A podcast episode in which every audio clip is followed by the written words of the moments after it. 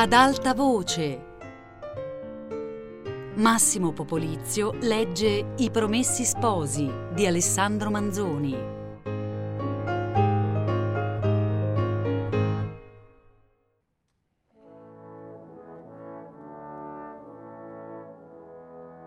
In che posso ubbidirla? disse don Rodrigo, piantandosi in piedi nel mezzo della sala. Il suono delle parole era tale, ma il modo in cui eran proferite voleva dir chiaramente bada chi sei davanti, pesa le parole e sbrigati.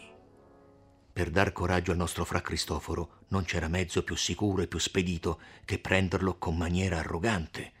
Egli che stava sospeso, cercando le parole e facendo scorrere tra le dita le Ave Marie della corona che teneva a cintola, come se in qualcheduna di quelle sperasse di trovare il suo esordio, a quel fare di don Rodrigo si sentì subito venir sulle labbra più parole del bisogno.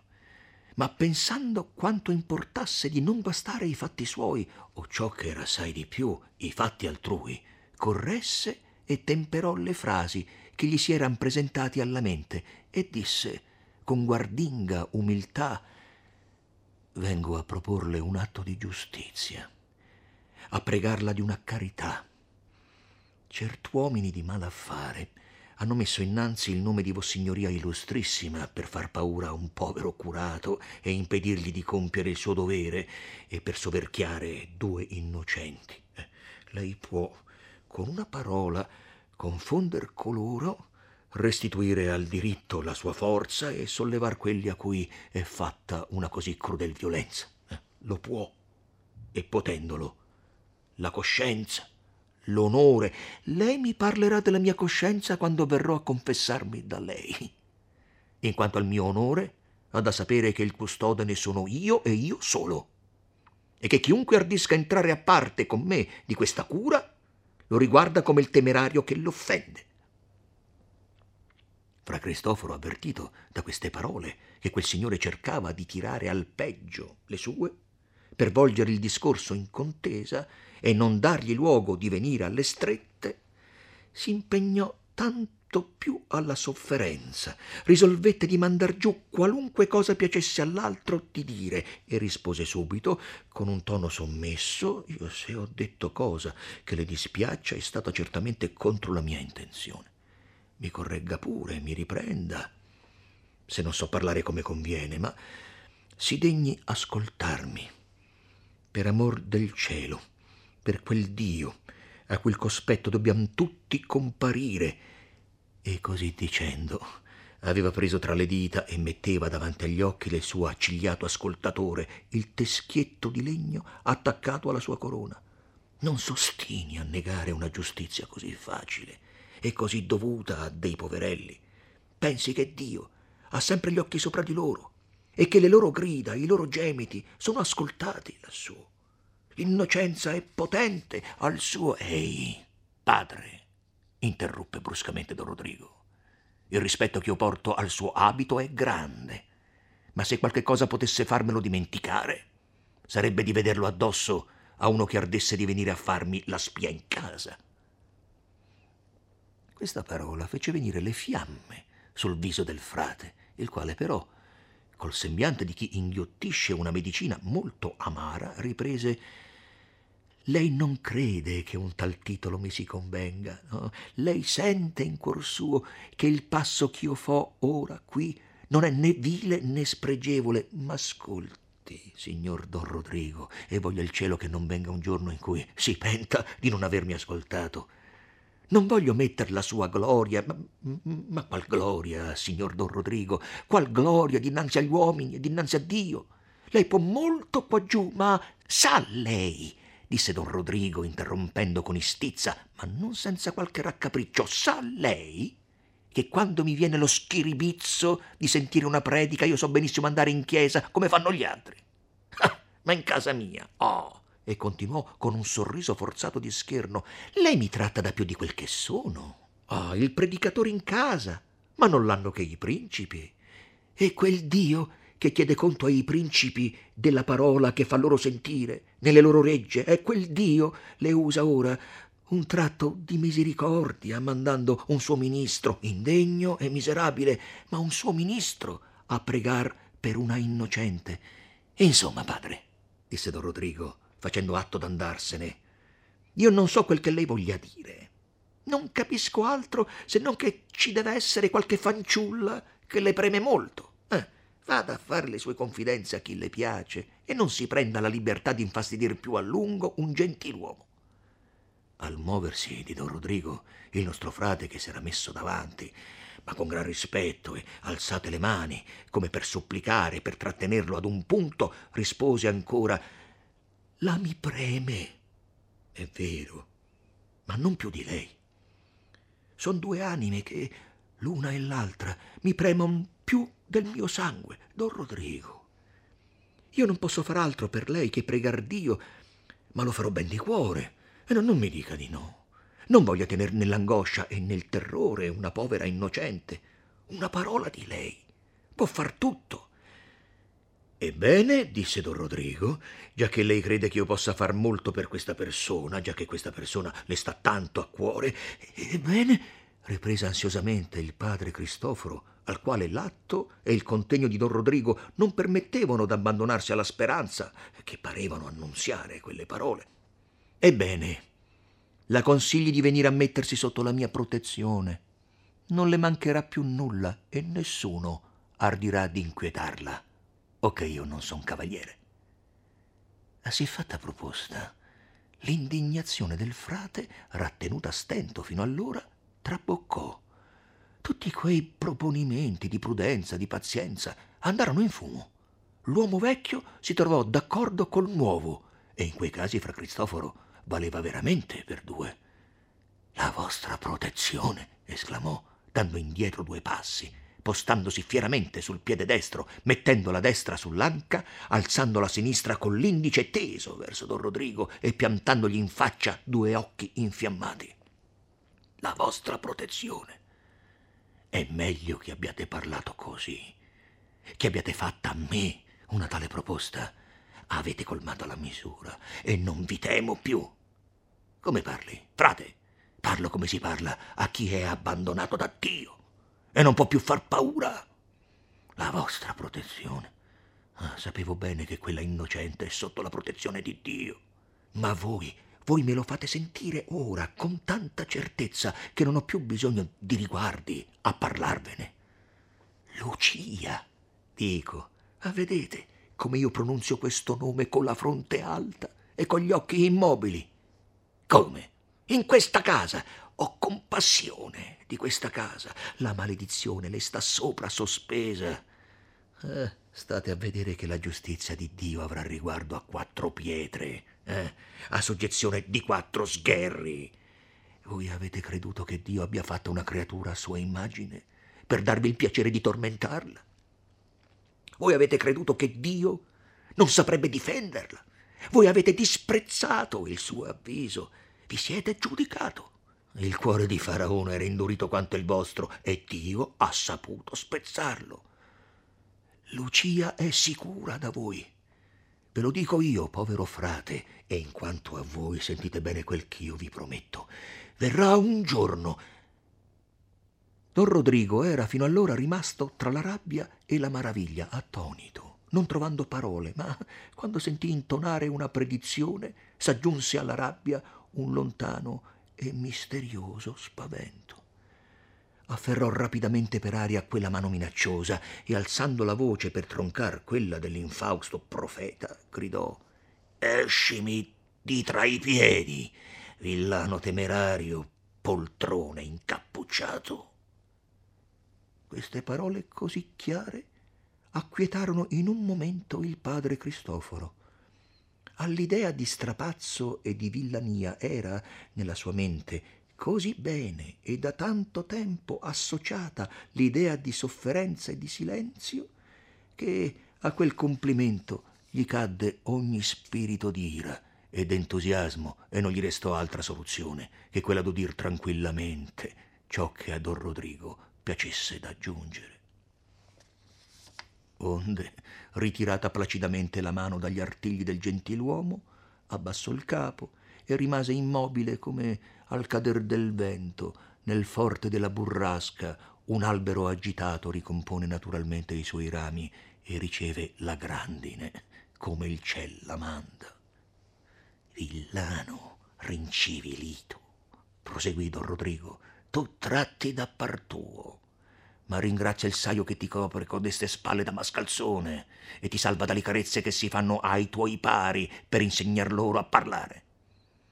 Esci con le tue gambe per questa volta e la vedremo. Così dicendo, additò con impero sprezzante un uscio in faccia a quello per cui erano entrati.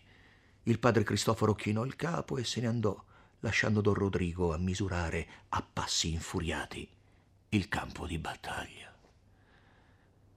Quando il frate ebbe serrato l'uscio dietro a sé, vide nell'altra stanza dove entrava un uomo ritirarsi piano piano, strisciando il muro, come per non esser veduto dalla stanza del colloquio, e riconobbe il vecchio servitore che era venuto a riceverlo alla porta di strada. Era costui in quella casa forse da quarant'anni, cioè prima che nascesse don Rodrigo, entratovi al servizio del padre, il quale era stato tutta un'altra cosa. Morto lui, il nuovo padrone, dando lo sfratto a tutta la famiglia e facendo brigata nuova, aveva però ritenuto quel servitore. E per esser già vecchio, e perché, se ben di massime di costume diverso interamente dal suo, compensava però questo difetto con due qualità. Un'alta opinione della dignità della casa e una gran pratica del cerimoniale, di cui conosceva meglio di ogni altro le più antiche tradizioni e i più minuti particolari. In faccia al Signore, il povero vecchio non si sarebbe mai arrischiato d'accennare, nonché d'esprimere la sua disapprovazione di ciò che vedeva tutto il giorno. Appena ne faceva qualche esclamazione, qualche rimprovero tra i denti ai suoi colleghi di servizio, i quali ne ridevano e prendevano anzi piacere qualche volta a toccargli quel tasto per fargli dir di più che non avrebbe voluto e per sentirlo ricantar le lodi dell'antico modo di vivere in quella casa. Le sue censure non arrivavano agli orecchi del padrone che, accompagnate dal racconto delle risa che se n'erano fatte, di modo che riuscivano anche per lui un soggetto di scherno senza risentimento. Nei giorni poi di invito e di ricevimento, il vecchio diventava un personaggio serio ed importanza.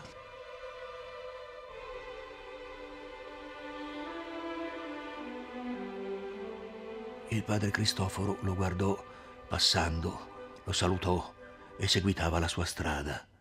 Ma il vecchio gli si accostò misteriosamente, mise il dito alla bocca e poi col dito stesso gli fece un cenno per invitarlo ad entrar con lui in un andito buio.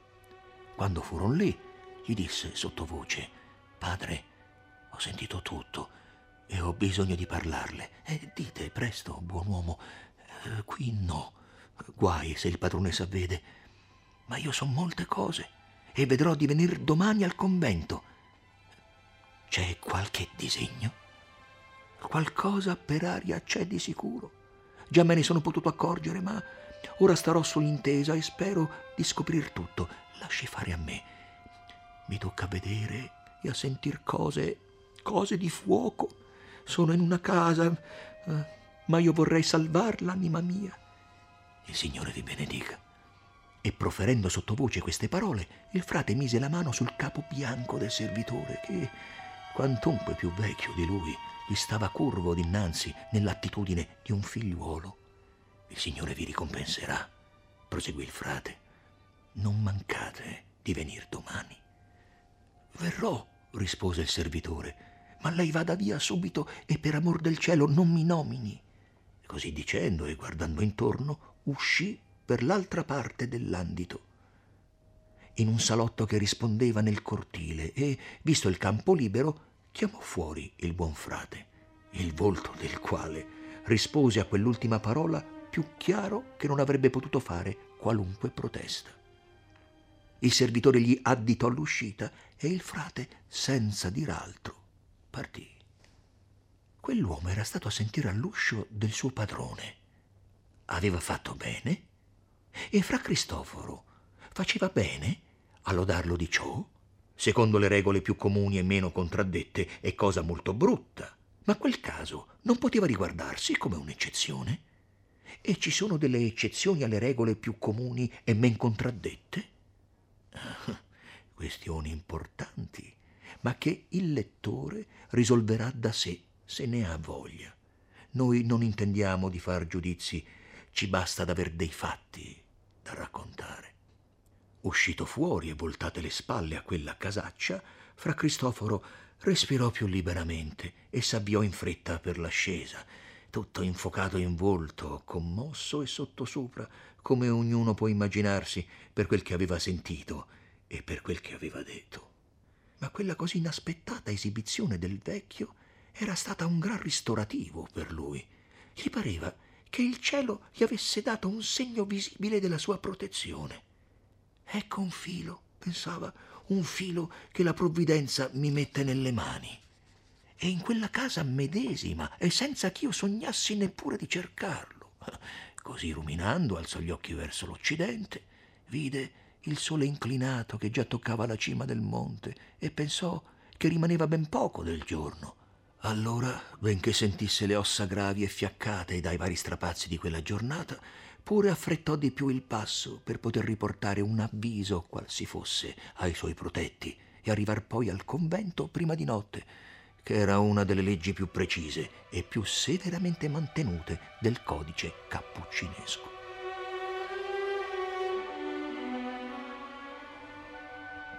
Intanto, nella casetta di Lucia erano stati messi in campo e ventilati disegni dei quali ci conviene informare il lettore. Dopo la partenza del frate, i tre rimasti erano stati qualche tempo in silenzio. Lucia preparando tristamente il desinare, a Renzo sul punto d'andarsene ogni momento per levarsi dalla vista di lei così accorata e non sapendo staccarsi. Agnese tutta intenta in apparenza all'aspo che faceva girare, ma in realtà stava maturando un progetto e quando le parve maturo ruppe il silenzio in questi termini. Sentite, figliuoli, se volete aver cuore e destrezza quanto bisogna, se vi fidate di vostra madre, a quel vostra Lucia si riscosse io mi impegno di cavarvi di questo impiccio meglio forse e più presto del padre Cristoforo, quantunque sia quell'uomo che è. Lucia rimase lì e la guardò con un volto che esprimeva più maraviglia che fiducia in una promessa tanto magnifica. E Renzo disse subitamente: Cuore, destrezza, no, dite, dite, dite pure quel che si può fare. Non è vero, proseguì Agnese, che se foste maritati si sarebbe già un pezzo avanti e che a tutto il resto si troverebbe più facilmente ripiego. C'è dubbio? disse Renzo. Maritati che fossimo, tutto il mondo è paese. E a due passi da qui, sul Bergamasco, chi lavora seta è ricevuto a braccia aperte. Ma sapete quante volte Bortolo, mio cugino, mi ha fatto sollecitare d'andar là, a star con lui, che farei fortuna, come ha fatto lui. E se io non gli ho mai dato retta, gli è... Eh, che serve? perché il mio cuore era qui. Maritati, si va tutti insieme, si mette su casa là, si vive in santa pace, fuori dell'unghie di questo ribaldo, lontano dalla tentazione di fare uno sproposito. Non è vero, Lucia? Sì, disse Lucia, ma come? Come ho detto io, riprese la madre, cuore e destrezza, e la cosa è facile. Facile, dissero insieme quei due, per cui la cosa era divenuta tanto stranamente e dolorosamente difficile. Facile a saperla fare, replicò Agnese. Ascoltatemi bene, che vedrò di farvela intendere. Io ho sentito dire da gente che sa, e anzi ne ho veduto io un caso che per fare un matrimonio ci vuole bensì il curato, eh, ma non è necessario che voglia Basta che ci sia. Come sta questa faccenda? domandò Renzo. Ascoltate e sentirete. Bisogna aver due testimoni ben lesti e ben d'accordo. Si va dal curato. Il punto sta di acchiapparlo all'improvviso, che non abbia tempo di scappare. L'uomo dice, signor curato, questa è mia moglie, la donna dice, signor curato, questo è mio marito, e bisogna che il curato senta e che i testimoni sentano e il matrimonio è belle fatto, sacrosanto come se l'avesse fatto il Papa. Quando le parole sono dette, il curato può strillare, strepitare, fare il diavolo, è inutile. Siete marito e moglie. Possibile, esclamò Lucia. E come? disse Agnese. State a vedere che in trent'anni che ho passato in questo mondo, prima che nasceste voi altri, non avrò imparato nulla. La cosa è tale quale ve la dico, per segno tale che una mia amica, che voleva prendere uno contro dei suoi parenti, facendo in quella maniera, ottenne il suo intento. Il curato che ne aveva sospetto stava allerta, ma i due diavoli seppero far così bene che lo colsero in un punto giusto.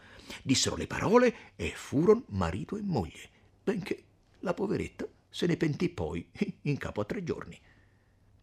Agnese diceva il vero, e riguardo alla possibilità e riguardo al pericolo di non ci riuscire, perché siccome non ricorrevano a un tale espediente se non persone che avessero trovato ostacolo o rifiuto nella via ordinaria, così i parroci mettevano gran cura a scansare quella cooperazione forzata e quando un d'essi venisse pure sorpreso da una di quelle coppie accompagnata da testimoni, facevan di tutto per iscapolarsene, eh, come Proteo dalle mani di coloro che volevano farlo vaticinare per forza.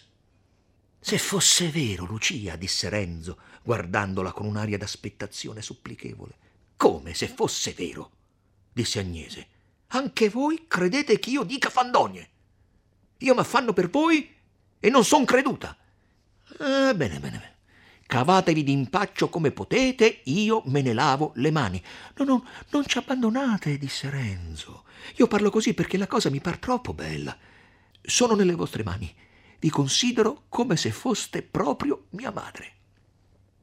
Queste parole fecero svanire il piccolo sdegno d'Agnese e dimenticare un proponimento che, per verità, non era stato serio. Ma perché dunque, mamma, disse Lucia, con quel suo contegno sommesso, perché questa cosa non è venuta in mente al padre Cristoforo? Eh, in mente? rispose Agnese. Pensa se non gli sarà venuta in mente. Ma non ne avrà voluto parlare. Perché? domandarono a un tratto i due giovani. E perché, perché? Quando lo volete sapere, i religiosi dicono che veramente è cosa che non gli sta bene. E come può essere che non gli stia bene e che sia ben fatta quando è fatta?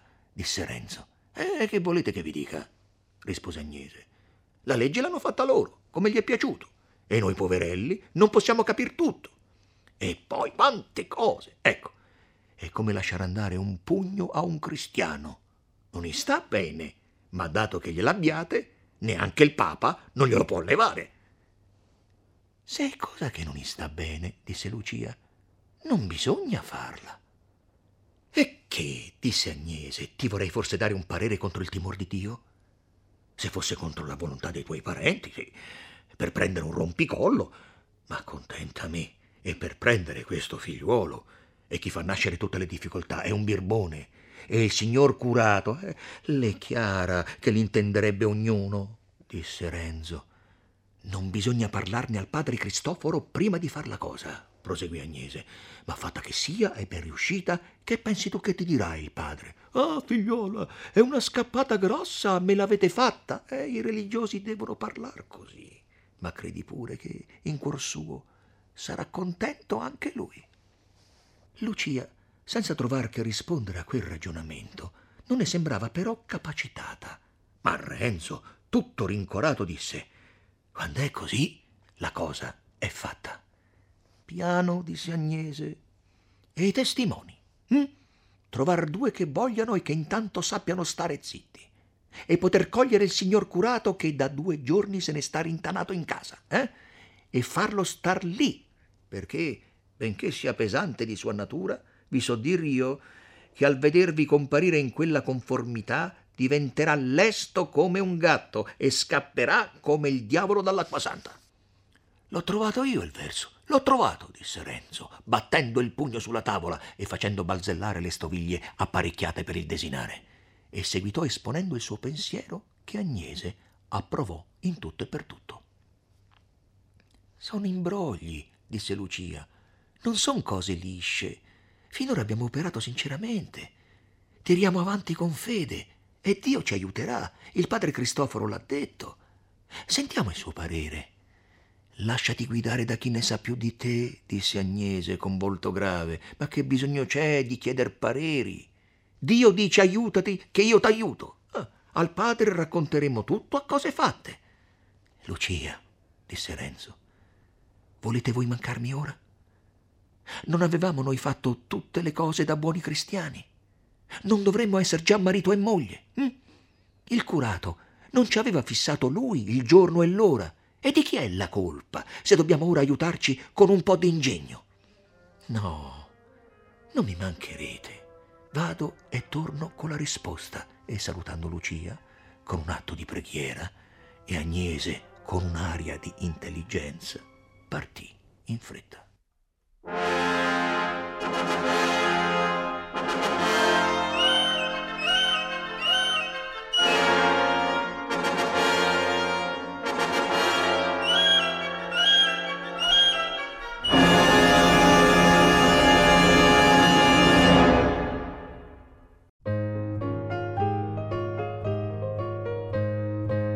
Massimo Popolizio ha letto I Promessi Sposi di Alessandro Manzoni.